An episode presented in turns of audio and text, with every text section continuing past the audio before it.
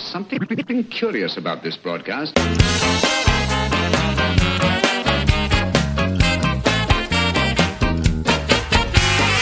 Welcome to episode 5 of the Garbage Pod for the 8th of March 2012. I'm not alone on the show tonight. Through the wonders of technology, I should have Adri Bullhawk Mallows on the line from deepest, darkest Buckinghamshire. How the devil are you, sir? I'm very good, thank you very much, matey. And yourself? Yeah, not too bad. Had a few problems, but I think we're there. We're just about there. Now, it's been very busy for you after over the last few months that we last spoke because you've started up the uh, the blog, the lowdown. Yes, I have indeed. So, do you want to tell the listeners a little bit more about that? Um, yeah, certainly. It's kind of um, everyone has to start somewhere with uh, getting into the NFL. So I'm just kind of trying to give everyone um, a fun take on sort of what happens every week. So um, during the season, um, I upload a blog um, every week with a few pictures and sort of a brief description of all that week's action. Um, a few links to my uh, favourite sites um, like NFL.com, NFLUK.com.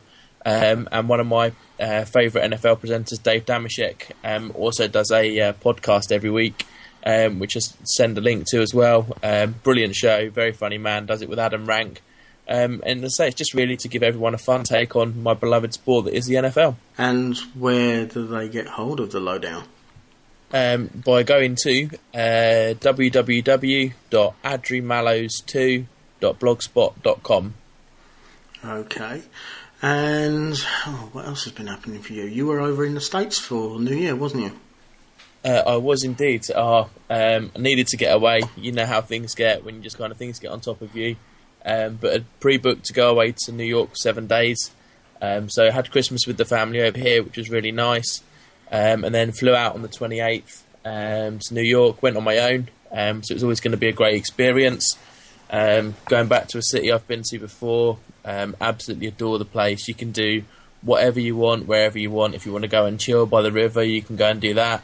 Um, not necessarily recommended in the height of winter because it does get a little bit nippy, as I found out down by the Hudson. But, uh, so down that neck of the woods, it is damn cold. Shall I tell you about some uh, fantastic Irish pubs that I found in New York? There'd be a lot of those in New York. Yeah, it's funny. It's like um, talking to a few people that I know that have been to uh, New York, in particular, obviously around Times Square, big obviously tourist area. And then like everyone's like, "Oh, did you go to this Irish bar?" And like, well, I went to about four of them. Where was the one you were on? Oh, this was on Thirty Fifth Street. Oh, yeah. Well, I went to one on like Forty Second, Fiftieth, Forty Eighth. Found quite a few. All right. Um, I kind of did. Yeah, it was um, a bit of a. You know how when you're walking around, because um, I've been there before, um, I did quite a lot of wandering um, this time round, rather than sort of being like, "Oh, got to hit the touristy spots and spend this much time at this place, go here, go there. Well, you've done that. Spend... you did that last time. So. Yeah, exactly. So I kind of knew what I wanted to see again. Like I wanted to go up to the top of the Rockefeller Center at night time because it just New York looks just looks so much different, so much more beautiful at night time. And um, so aside from that, I kind of was free to just sort of do my own thing. And um, uh, when I was walking around, I found, uh, found one Irish pub. Um, think I'm just trying to think of what it was called. Um, I found it, it was up near sort of 50th Street, just sort of the other side of like the tourist centre, um, near uh, Mars 2112. If anyone's an Arnie fan, they can actually go to New York and go to Mars, uh, which we did when we were out there, which was quite funny. Um, but yeah, it was a. Um, it's called um, Emma O'Lanny's. It's called uh, on 50th Street, just off uh, Times Square. and um, yeah, exactly. um, you say that. I also found another one. Um, it's called Celtic Pub, which is a little bit further down near Times Square. Mm-hmm. Um, and that was a proper proper Irish Irish pub. Like the they had Irish immigrant barman that moved out there 25 years ago. Oh right. Been working there ever since. Like love their football. Big Liverpool fans. Really. Liverpool fan. Didn't see that coming. Talking about I found really funny when I was uh, down in Costa Brava. Yeah, I found a bar down there called Geordie's Bar. Nice. So I thought oh, I had my Newcastle shirt on. I thought I'll go in there, might get treated like royalty. You know how it is. Funnily yeah. enough, I did. and I got talking to the guy who owns the place. Now, I saw all these pictures of Geordie legends all over the walls, Yeah. thinking that his wife might be from Newcastle or something, you know. Yeah. But as it turns out, the guy's name is Geordie, and Geordie is Spanish for George. oh yeah. Okay. So it's George's bar. But he got loads of these Geordies coming in, thinking it was a Geordie pub, and he Was got, it? it's oh, spelt the same. So it's spelled G E O R. Yeah. Yeah, That way. yeah. Oh, okay, yeah. rather than Geordie as in J O R D I, which is how his name might have been spelled. Yeah, Okay. and um, he had all these Geordies coming in the pub, and he thought, "Hang on, I'm making a lot of money out of these guys, so I'm just going to go along with it and stick up their posters and whatnot on the wall." Good, smart lad. Oh dear! I'll tell you another funny one. It's not a pub, but um, I went to an exhibition at the NEC, Yeah. and we went along to a place up there called Shirley, and um, they have got a curry house. And no kidding you, this curry house is called the Shirley Temple. Really. That's mental. So it's in Shirley, and it's called the Shirley Temple. Yeah. well, it's not a curry house; it's a Balti because you're in Birmingham, so it's where the Balti was invented. Really? Yeah, it doesn't come from Asia at all. It's where all the the Asians came over to uh, the UK, and they wanted to give it their own flavour, uh, a UK flavour, but also with some of the, their roots included into the meal. And they invented this um, curry called the Balti, and it comes from Birmingham. You will not get a Balti in India. Oh, okay. Learn something new every day. That's like the chicken tikka. That comes, I believe, and somebody probably might correct me on this, from Glasgow. Glasgow. Yeah. Dad, they love the curry up in, in, in, in Scotland. I'm surprised it's not deep fried though. It, uh, How'd you deep fry a curry? it's only one way to find out. No. Yeah, that's your mission before next time we speak. deep fry a curry and send me pictures. I believe this is going to get messy. I think it might do. You might have to clear that one with the other half first. I think I'm a dead man walking if I don't. yeah, I think you might be. Still, it'll be fun. What is your kind of tipple when it comes to beers? Ah, yeah. See, I was about to say, depending on what, what mood I'm in, depends whether I go down the beer line or I'm quite a fan of the Pimm's, um, which I can't believe I'm saying out there to everyone who's listening. But um, I have a Pimm's buddy who, quite often, uh, a couple of times a year, it's particularly in the summer, I'll go around. Um, yeah, we'll either go down the pub or just chilling at home and just down lots of Pimm's. Um, beer wise, um, normally sort of Carlsberg, Carling, that kind of thing, really. Sort of depends what I'm in the mood for. Occasionally Foster's. Oh dear. Why? What's that? What's wrong with that? They're lagers. well, yeah, true. um, don't really drink beer then. Beer, There's no, a there's a company that I um, really do like, and um, there's a guy on another podcast or helps out on another podcast uh, called he calls himself on Twitter Beer Show Jimmy, and um, he loves this company as well. They're a, um, a Scottish brewery, and they're called Brewdog, and they make lots of different types of beer okay. um, for the younger market to try and get the younger generation into away from your Budweisers and all that rubbish. My favourite, which is an IPA, an Indian Pale Ale, Yeah. called a Punk,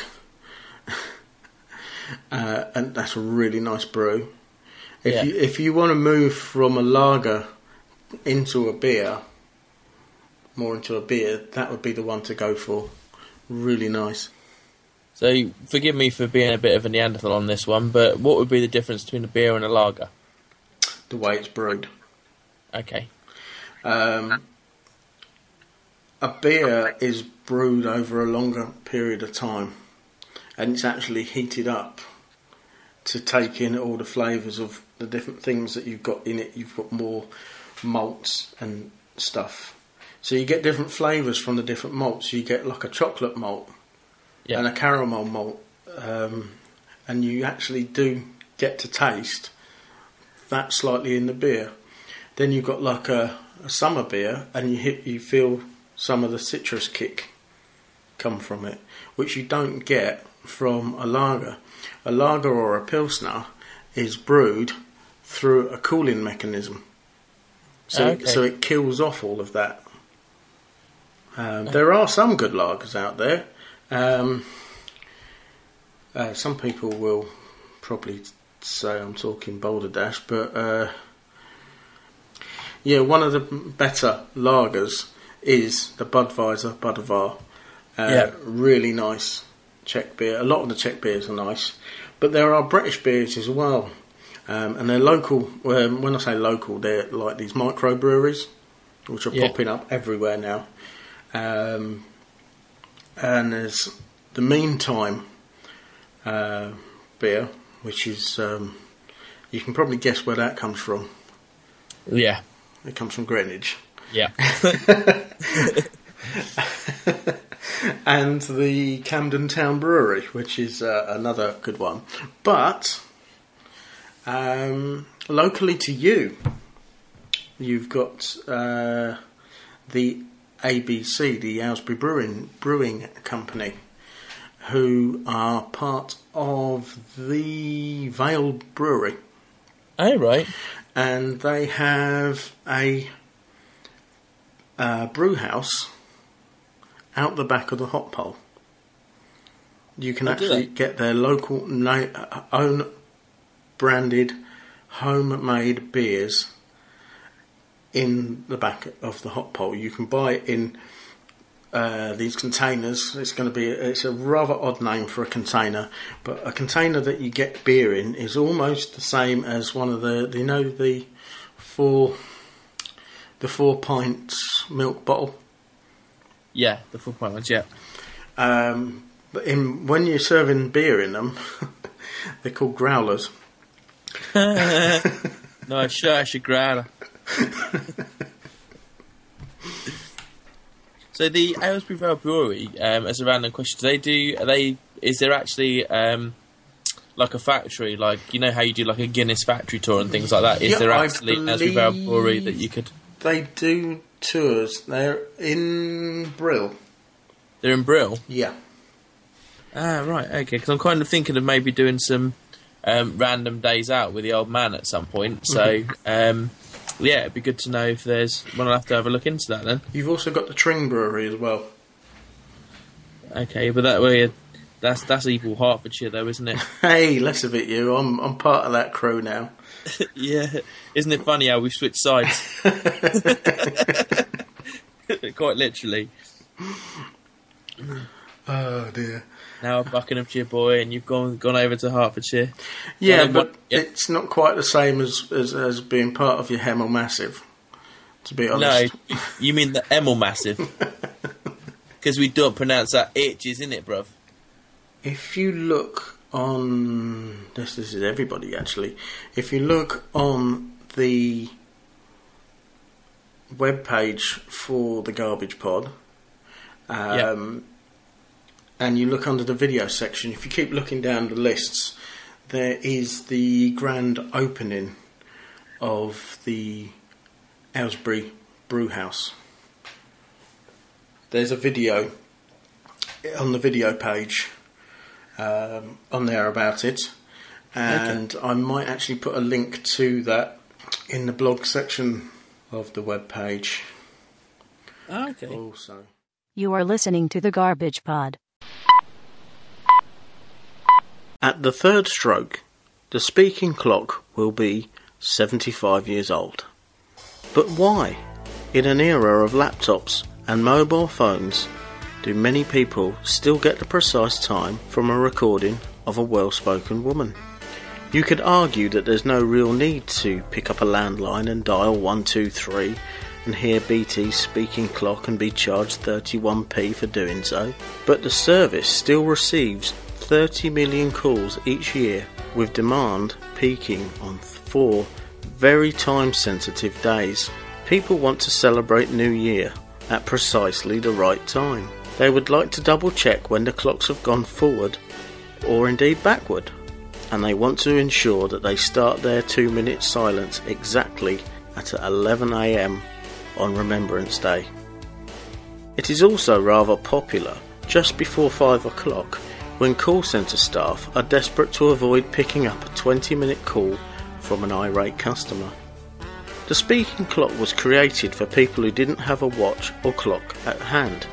Before 1936, people used to ring the exchange operator and talk to a real person.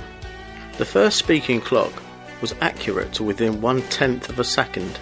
At the third stroke, it will be 8.57 precisely. and its modern equivalent is accurate to within five thousandth of a second. For the third stroke, it will be 2, 43, and 20 seconds. The speaking clock is an emblem of accuracy to some people, which might explain why they're still prepared to pay for it. In 1936, when the speaking clock was introduced, people were reliant on mechanical clocks. Mechanical timekeepers are reliable to a point, but they're prone to inaccuracy because they can get dirty and need considerable maintenance. The speaking clock was a way of being sure you had the correct time, and the English have always had an obsession with precise timekeeping. The speaking clock gets its time from the atomic clocks at the National Physical Laboratory, NPL, the UK's official timekeeper. The clocks keep the time accurate to within one second in 3 million years, which means the error in a day or a week is minuscule. Brian Cobby, third stroke, the time sponsored by Accurist will be 10, 52, and 10 seconds. the third voice of the speaking clock, used to receive fan mail from people who used the service late at night just to hear his calm voice.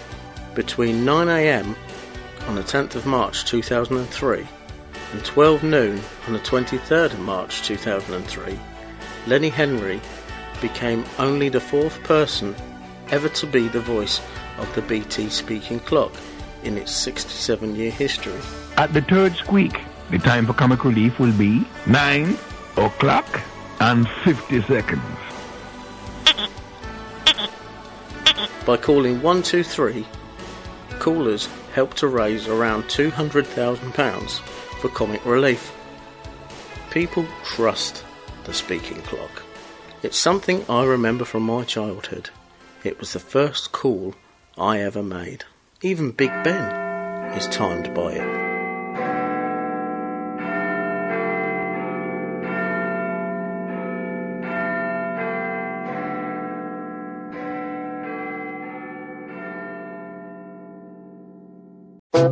Mark.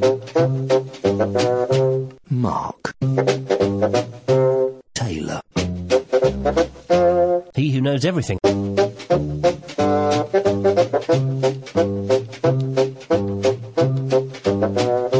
Don't encourage him.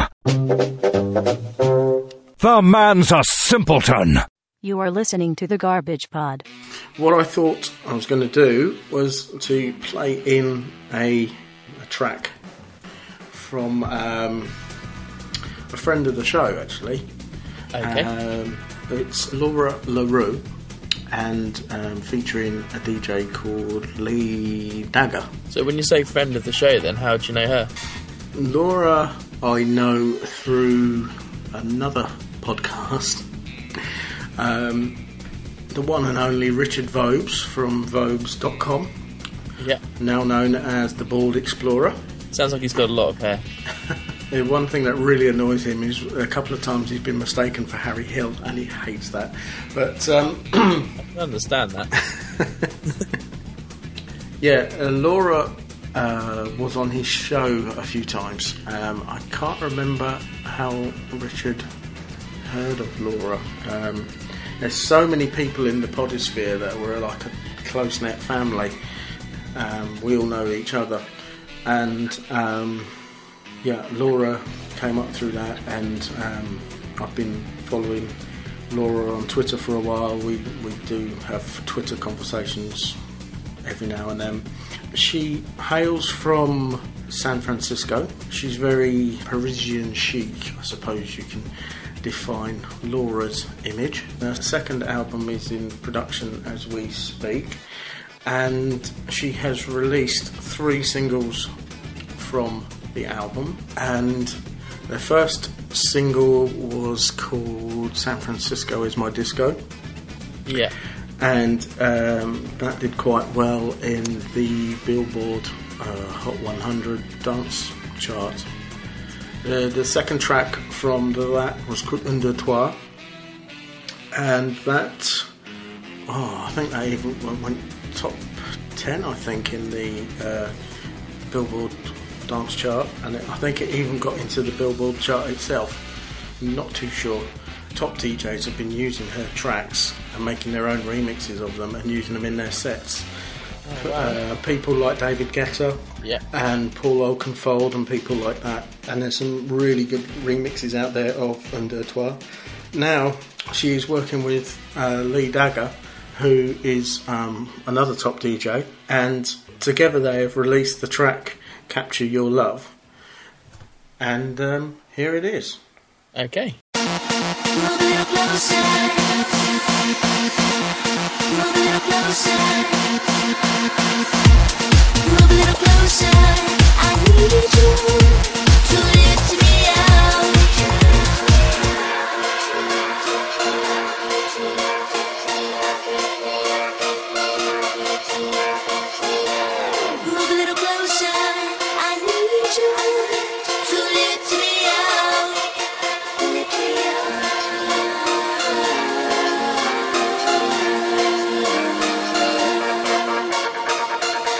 I need you. I need you. I need you.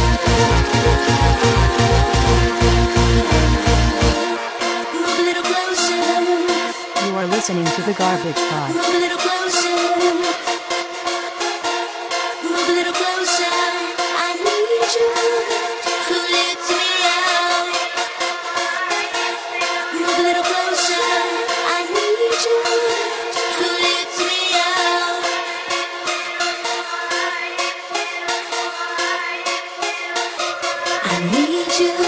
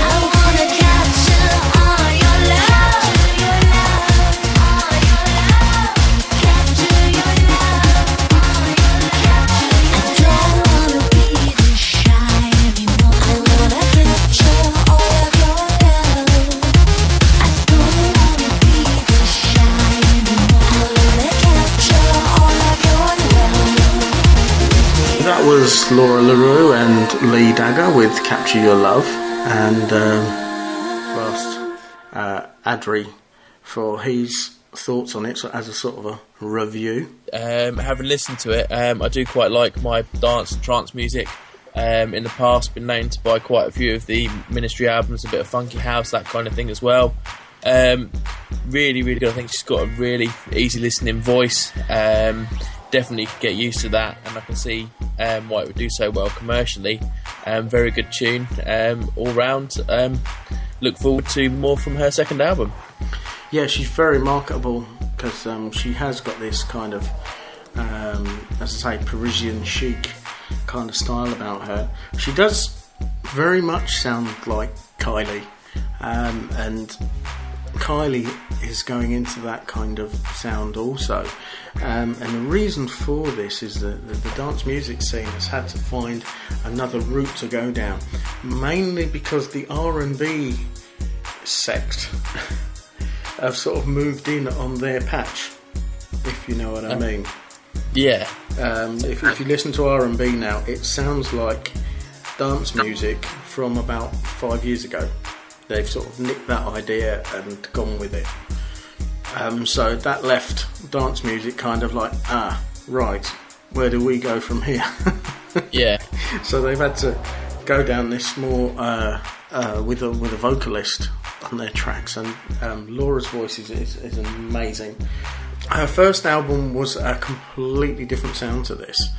Um, but what it- was she trying to do with that then? she was going down the.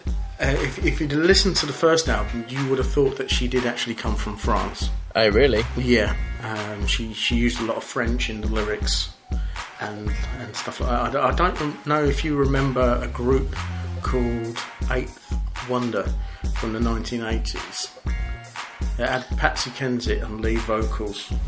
No, I don't know that I do remember. I think it might, even for me, that might be a little bit too early. They did a, um, a song called "I'm Not Scared," and Laura's first album sounded very much like Eighth Wonder, and uh, I liked it because it had a sort of a retro '80s feel to it, and um, that's cool with me. yeah, true. Growing up in the 80s was fun days. Tell me about it. Oh man, some happy memories from the 80s, like, uh, 80s and 90s. Yeah, so many, yeah. so many like music, films, so original at the time, and to be honest, it's going to sound like a bit of a grumble because it kind of is. I do think that way times are at the moment, it's just as you said with sort of R and B, obviously trying to steal the dance sort of patterns to their music and things. It's just like, do you wonder where the originality's gone? You know, sort of they seem to be few and far between these days. So The strange thing is, in the 1980s, I used to say that you could mix all the Stock Aitken and Waterman stuff together, yeah, and you'd think it was all one song. um, some of the R&B is starting to sound the same because somebody has a good idea, and they think, right, we'll release that, and then another record company go, hang on a minute. That worked for them, it can work for us. So you've got four record companies all pushing out similar stuff. Now, Don't get me wrong, there are some great R&B stuff out there, but am I only the only person in the in the whole planet that thinks that Rihanna is overrated? Uh, I don't think you're the only person, uh, but I think it's more of a minority than a majority because, I mean, I suppose it's difficult because, like Rihanna, I think is really, really talented. But then, if you were to say put Rihanna up against Lady Gaga, there's no comparison because Lady Gaga's in a world of her own. This from originality, the voice. Um, like I mean, I know like Madonna's even done it herself and kind of compared her to her, sort of that kind of there is a very big comparison between Madonna and Gaga. What Gaga's done is rein- she reinvents herself all the time. yeah. and that is what you need to do is to keep keep it fresh. Some of the older artists try to reinvent themselves, um, but I mean, y- y- you can you can hear the polish in some of the stuff she does. Katy Perry is another one who reinvents herself every time she makes a new record. Yes. and there is quality in her voice. But Rihanna, she has got a good voice. Don't get me wrong. I don't. I'm not saying she hasn't got a good voice, but the production is the same along the line until she comes up with something like a ballad, and, Yes. and then it's completely different. And I think personally, her voice is more suited towards the old school R&B. Yeah, I can see how you're coming from with that. Yeah, definitely. But there you go. She uses her lungs to get her through a lot, shall we say? I say she uses her legs to get her through a lot. Um, but, uh, well, that too. Yeah, it's all good. isn't? Your knee bone's connected to your hip bone, and uh, I want to carry on that song. I think she insured her legs for a million dollars or something. Really? Yeah, so I heard. Where's Tonya Harding when you need her? It's a bit far fetched to get an insurance claim, though, isn't it? Pass yeah, me, pass me that little spanner. guard. Yeah, bless her. hey, whatever happened to her, eh? Every time I think of her, I think of um, Weird Al Yankovic because he did a song about it. Oh, he did, didn't he? Yeah. He's the lovely chappie from Letchworth Garden City. Don't encourage him. This is Mark Taylor. I taught him everything he knows. You are listening to the Garbage Pod. I have got two or three things that I wanted to play in the show um, Okay. before we we go off the air.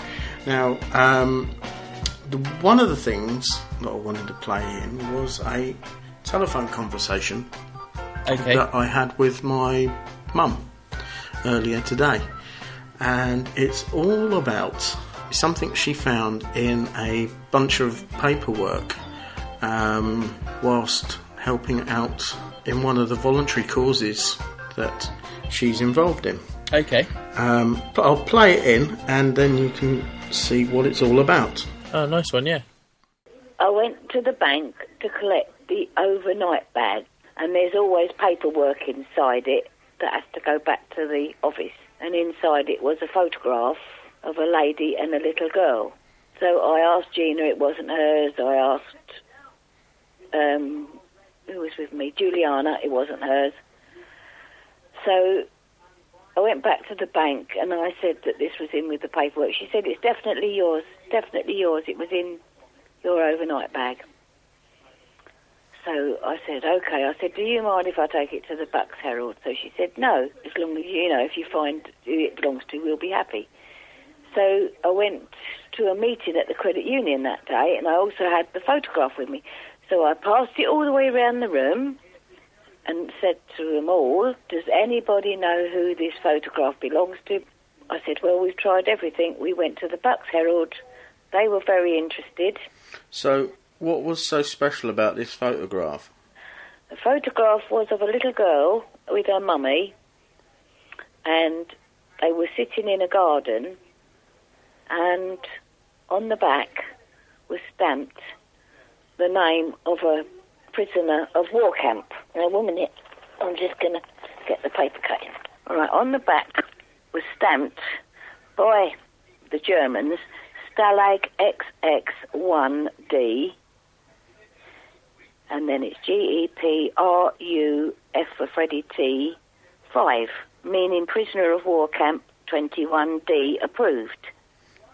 Right, okay. So that meant that the, the Germans would allow the picture in to be given to the prisoner of war because the man was a prisoner of war, right? As we found out afterwards, the little girl's the little girl was this prisoner of war's daughter. It the, the um, Bucks Herald found all this out, and also they told said about um, that the um, following the invasion of Poland in 1939, Warth, Warthalager in Poznan became the administrative centre of German forces, which saw some of Poznan's 18th century forts used as prison camps and, con- and concentration camps. Within these, there were a collection of forts along with labour camp locations in the surrounding countryside used to hold prisoners of war, which collectively formed Stalag XX1-D and accommodated more than 3,000 prisoners in total. so this man had this photograph of his wife and his little girl. Um, he came back came back after the war, and he settled in Southcourt in Aylesbury. And she had she the lady had had it in her purse all them years, right? Yeah. Or in a special wallet in her bag all these years. hmm She missed. She didn't know she'd lost it, but she lost it. And then when the item went into the Bucks Herald this week, Edie Sale, she works for the credit union at Southcourt. She read the article, didn't think too much of it. Her sister looked at it and said, "That's our Edie and our mum." She got in touch with the Bucks Herald and she said, "I know who that lady is. She's my mum, and the little girl is my sister." And her other sister read the Bucks Herald on Wednesday, and she also phoned the Bucks Herald and said, "That is my sister and my mum." And they got in touch with Edie. She looked in their bag and no photograph. So she got in touch with the Bucks Herald and she said, That photograph is me and my mum. So the Bucks Herald said, Oh, could we do an article on it? So they've just done this thing about her dad being a prisoner of taken prisoner of war in 1940, and you know the photograph was with him all the time, and then he came home and and she's had the thing in her possession all that time until it got lost, and she said she must have got her bag out of the credit union, and the it must have fallen out, and when they did their stuff to hand to me so that I could bank it and send some to the office and some to the bank because that's what I have to do. Um, I I just said, oh well, that's their takings, you know, and I just banked it because that was in between all the notes. All right. So, So then the- last Thursday she came down the credit union. She said, "Was it you who found the photograph there?" So I said, "Yes." So she said, "That was me and my mum." So at least the photograph is back in its rightful place now. Well, as I said to the Bucks Herald, I said, if it had been me, you know, and I'd lost a thing like that, knowing that that was a German prisoner of war stamp on the back, uh, that would have been very precious to me. And that's why I wanted to make sure that the Bucks Herald, if they could print a picture, and they did better than that. They found out where the prisoner of war camp was and the name of it and everything. Well, so that, that's what journalists do. yeah. So it was virtually, if we get room for it, we'll put it in, you see. All right. But yes, they did. That's great. You are listening to the Garbage Pod. Hello. yeah. I believe I believe my antivirus has been updated. yeah, it certainly isn't that way. I forgot to turn the voice off. well played, uh, well played. right. Um, got another piece to play into the show, Okay. and um, this piece is actually from the, um, the local BBC radio. Um, BBC Three Counties, obviously that's Yeah. for Buckinghamshire as well. Yeah. Red Uh, Bucks Herts. That's right. And there's a, a guy who lives in Letchworth and he's got a collection of, I wouldn't call it memorabilia, uh, um, artifacts, I would have thought would be the best thing to use. Uh, he is an amateur historian and he has got these artifacts from an old mental asylum. A- Right. A, Victorian mental asylum, which is the building's still there. It's a Bannatyne's gym and stuff. But um, yeah, he wants to try and make, or uh, he wants to try and build a museum dedicated to the Fairfields Asylum. There's lots of stories behind what happened behind those walls, as you can probably guess, in a, Yes. in a Victorian mental asylum. Yeah. Um, many a kid from this neck of the woods was scared witless by stories about the goings on in this um, asylum. Yeah. And He is asking people if they have any artifacts to donate them to him, and he'll give you a credit in the museum once he gets it up and running. Um, and he sounds a really interesting guy to talk to. And um, as I say, BBC Three Counties did a piece on him, and I just wanted to play that in because he does really sound um, an interesting guy. Three Counties Radio. A man from Letchworth is collecting memorabilia in an appeal to create a museum dedicated to the Three Counties Asylum in Fairfield. Richard Knight is an amateur historian who's been collecting medicine bottles, ward curtains, padlocks, ward signs, radio jingles, and anything he can get his hands on. His plan is to create the museum and keep the memory of the asylum and Fairfield Hospital alive. Well, our reporter Jenna Benson went to meet Richard and find out how his obsession started.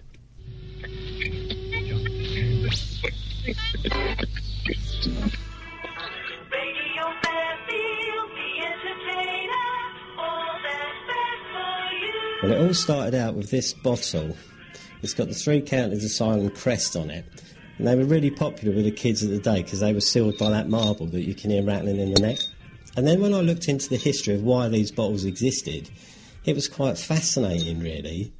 It was because there was a, a large outbreak of typhoid at the hospital, and many patients died, and so did few of the staff.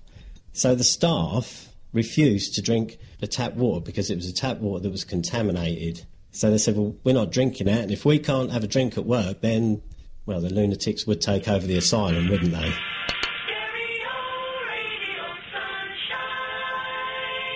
From the outside, you would see it as still the same. You know, if, if an ex-patient who hadn't been there for maybe 20 years turned up, it looks exactly the same. It's a prime example of a Victorian asylum. It's one of the only ones left. When I lived um, as a child in Western Way, just round the corner from where we are now, my landing window looked across the fields, so I could always see it. And at night it'd be lit up, you know. We was always cutting through there because we'd go fishing to the Arlesey pits, so you cut straight straight through the hospital.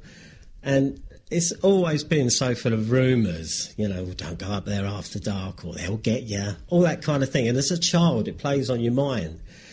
But it wasn't till really the place was shutting down, and I was obviously a lot older, I thought I'd go for a wander round. And they'd started to sort of redo all the brickwork, so it was all coming back to new. You could see all the red bricks mixed in with the Arlesey white bricks, and it did look really nice. They had their own brewery up there because the patients used to be allowed to have a beer and a tobacco allowance every day. And they had their own brewery, so they'd manufacture all their own beer. But uh, the brewer mysteriously got drowned in the vat of beer. So there's all kinds of stories like that. Someone showed me not so long ago uh, a picture of a two-headed cow that was born up there. So that there's so many stories, both good and bad. It's all part of the history. It's all part of Three Counties Asylum. But a lot of them say that the old residents they haven't left yet. They're still there.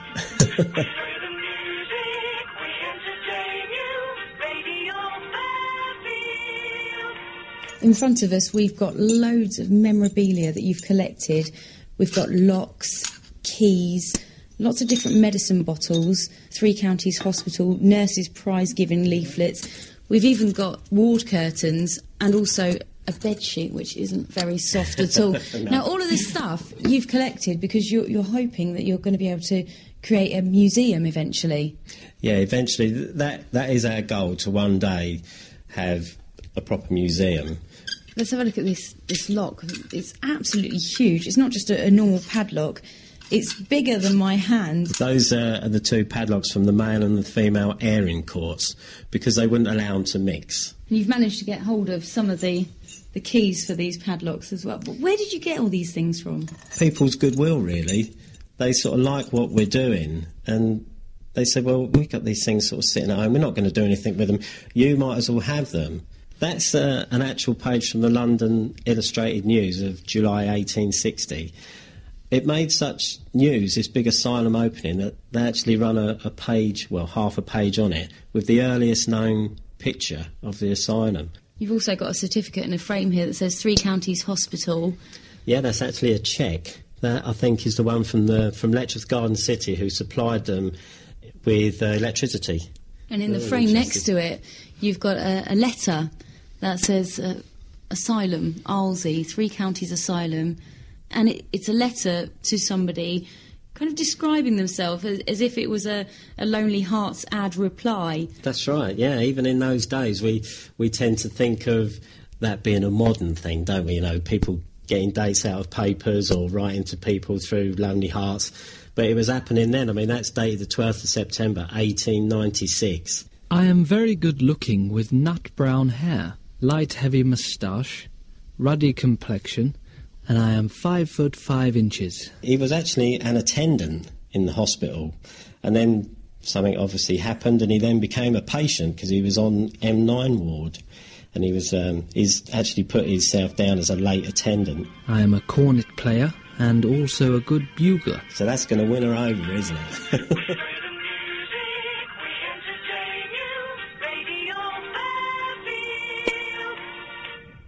Fantastic stuff there. It's BBC Three Counties Radio for Beds Hansburg. Jenna Benson reporting there on the Three Counties Asylum. Now, I have obtained his email address, and I'm going to attempt to get in touch with him. Yeah. And um, not only would it be interesting to find out about the history of that place, um, the history of the Garden City itself uh, would be an interesting uh, thing to, to learn about because me being a newcomer to the place, I don't know a lot about it. And um, I'm always being asked, what is a garden city? And it's very difficult for me to actually tell people. So it would be good to speak to somebody who has the knowledge. Yeah. And um, There's two possible reasons I can think of for it, and one's really stupid, and it's because it's a city built around a garden, and the other might be something to do with the green belts. Maybe it's built on or something. Kind Around- of, kind of. Um, the Garden City um, is not a city. It's um, it's a bit like Milton Keynes. It's not a city. Um, but yeah, very very big town. yeah, um, the the original concept was actually built from three villages: the village of Letchworth, the village of Norton, and the village of Willian.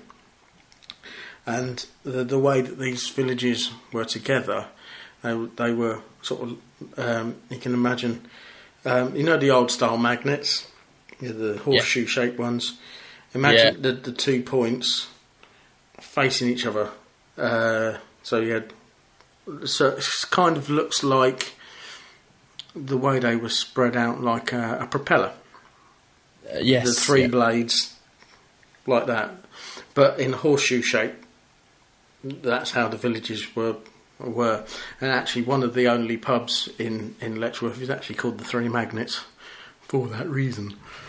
Oh, Um, we haven't got very many pubs in Letchworth, and the reason for that is until 1961, actually in the town itself, Letchworth was dry Really? because it was a Quaker town Uh, okay. until 1961, and then the Broadway Hotel opened up a a bar in there. Um, they did have a pub. It just didn't sell beer or alcohol of any description. It was called the Skittles. Right. Um, they sold, So- sold things like sarsaparilla and dandylock and uh, dandy dandylock dandelion and burdock. With you. Dandy dandylock and, and, and birdlion that that stuff. Yeah, Dan. but, yeah, I know the stuff. Good stuff, actually. And we've just had one of our pubs on the, on not this estate but on another estate called the, the Grange. Um, has just had their pub closed down, um, and it's going to become a Tesco's Express of all things. But uh, there's not a single estate in Letchworth that actually has a pub on it. You have to go into town if you want to get a drink. Oh wow. Okay, that kind of that might be a good thing. The pub that closed down is a pub called the Pelican, And uh, to describe it to you, and this won't mean a thing to anyone unless you come from Aylesbury, kind of like the Kennedy. Oh yeah, okay, yeah, that's the one over um, Meadowcroft, isn't it? Yeah, yeah. Uh, or the Duck, or what used to be the Bucks Yeoman, which is now houses, I think. Hang on, the Yeoman, that's the one at Bedgrove, isn't it? Yeah, I think that's been knocked down, fella. I don't think so. You know, uh, another Duck has. Uh, no, I think the Yeoman's still there because um, when I come back from Hemel on a Sunday, it always goes through Bedgrove. Where is it? So I'm pretty sure it's still there. I thought it'd been knocked down. Oh, right, okay. Anyway, it's a bit, it's a bit like that. It's like a hungry horse or something. So. Yeah, that kind of that kind of thing, um, Yeah. and that's what it was like, and it's no more. Um, but it is. Um, it's had a few name changes, a bit like the um, the skinny dog, as it was the uh, you know the greyhound. Going Oh, towards Southcourt, no. going towards Southcourt, wasn't it? Yeah, just on um, what do you call it, Churchill Avenue. Just That's as it. you, um, just as you come off um, from Oxford Road. Yeah, I know exactly what you mean. Yeah, because that's now the Islamic Centre, Yeah, the, isn't it? the, the Muslim Learning Centre. That's the one. Yeah. Seems ironic having a, a, a learning centre for the Islamic community in an old pub. Yeah, it's uh, it's got irony written all over it. But um, yeah, because that was called the Priory for a little while. Oh, was it? Which is a great name for a pub, also, because it makes me feel think of a rehab centre. Exactly like um, but yes, that's changed names a few times now. Um, the Garden City was invented by a guy called Ebenezer Howard. Ebenezer, that's a good old fashioned name.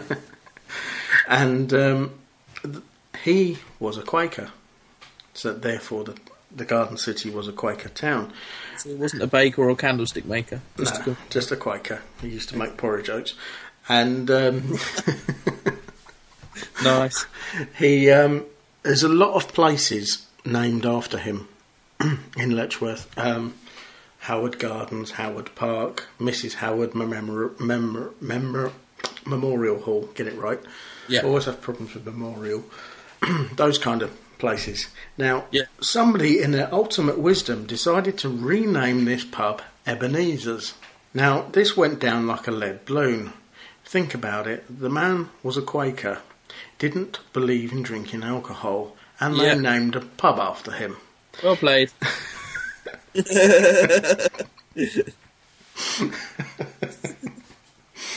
So that got changed to the Pelican. I have no idea what the resemblance to uh, Letchworth and pelicans are. I've never seen a pelican when I've been walking into town, ever.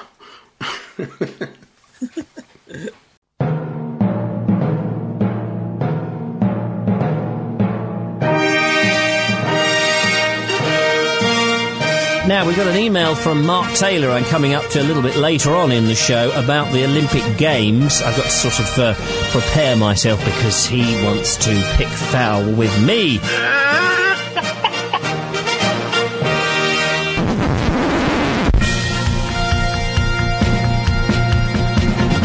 Mark Taylor. He says that I am an evil man for not liking the Olympics. Why? Hmm? Why? Your remarks about the Olympics and Olympians in particular made me a little disgruntled. Mark Taylor. Mark Taylor. There are things, however, that annoy me about the Olympics. Oh, well, that's an Olympic sport. That's an Olympic sport. That's an Olympic sport. But that isn't. And that isn't. Rolling cheeses down a hill, bog snorkeling, darts, although, no, they are not allowed in. But only these things are allowed in. Let me answer that one then, Mark Taylor. When you talk about these athletes, remember most of them are like you, following their ambition in life. This is the sporting equivalent of Elton John taking part in the Britain's Got Talent or X Factor. Well, I don't know. Elton John taking part in the X Factor, he might get voted off, especially when he's blowing a candle in the wind. They would run around in woolly hats and scarves and, and him monkey boots. Mark Taylor. thanks for listening to the Garbage Pod, and um, hopefully you'll come back and join us again. And don't forget, folks, the Garbage Pod is where your input is our output. Take care, and I'll speak to you again soon.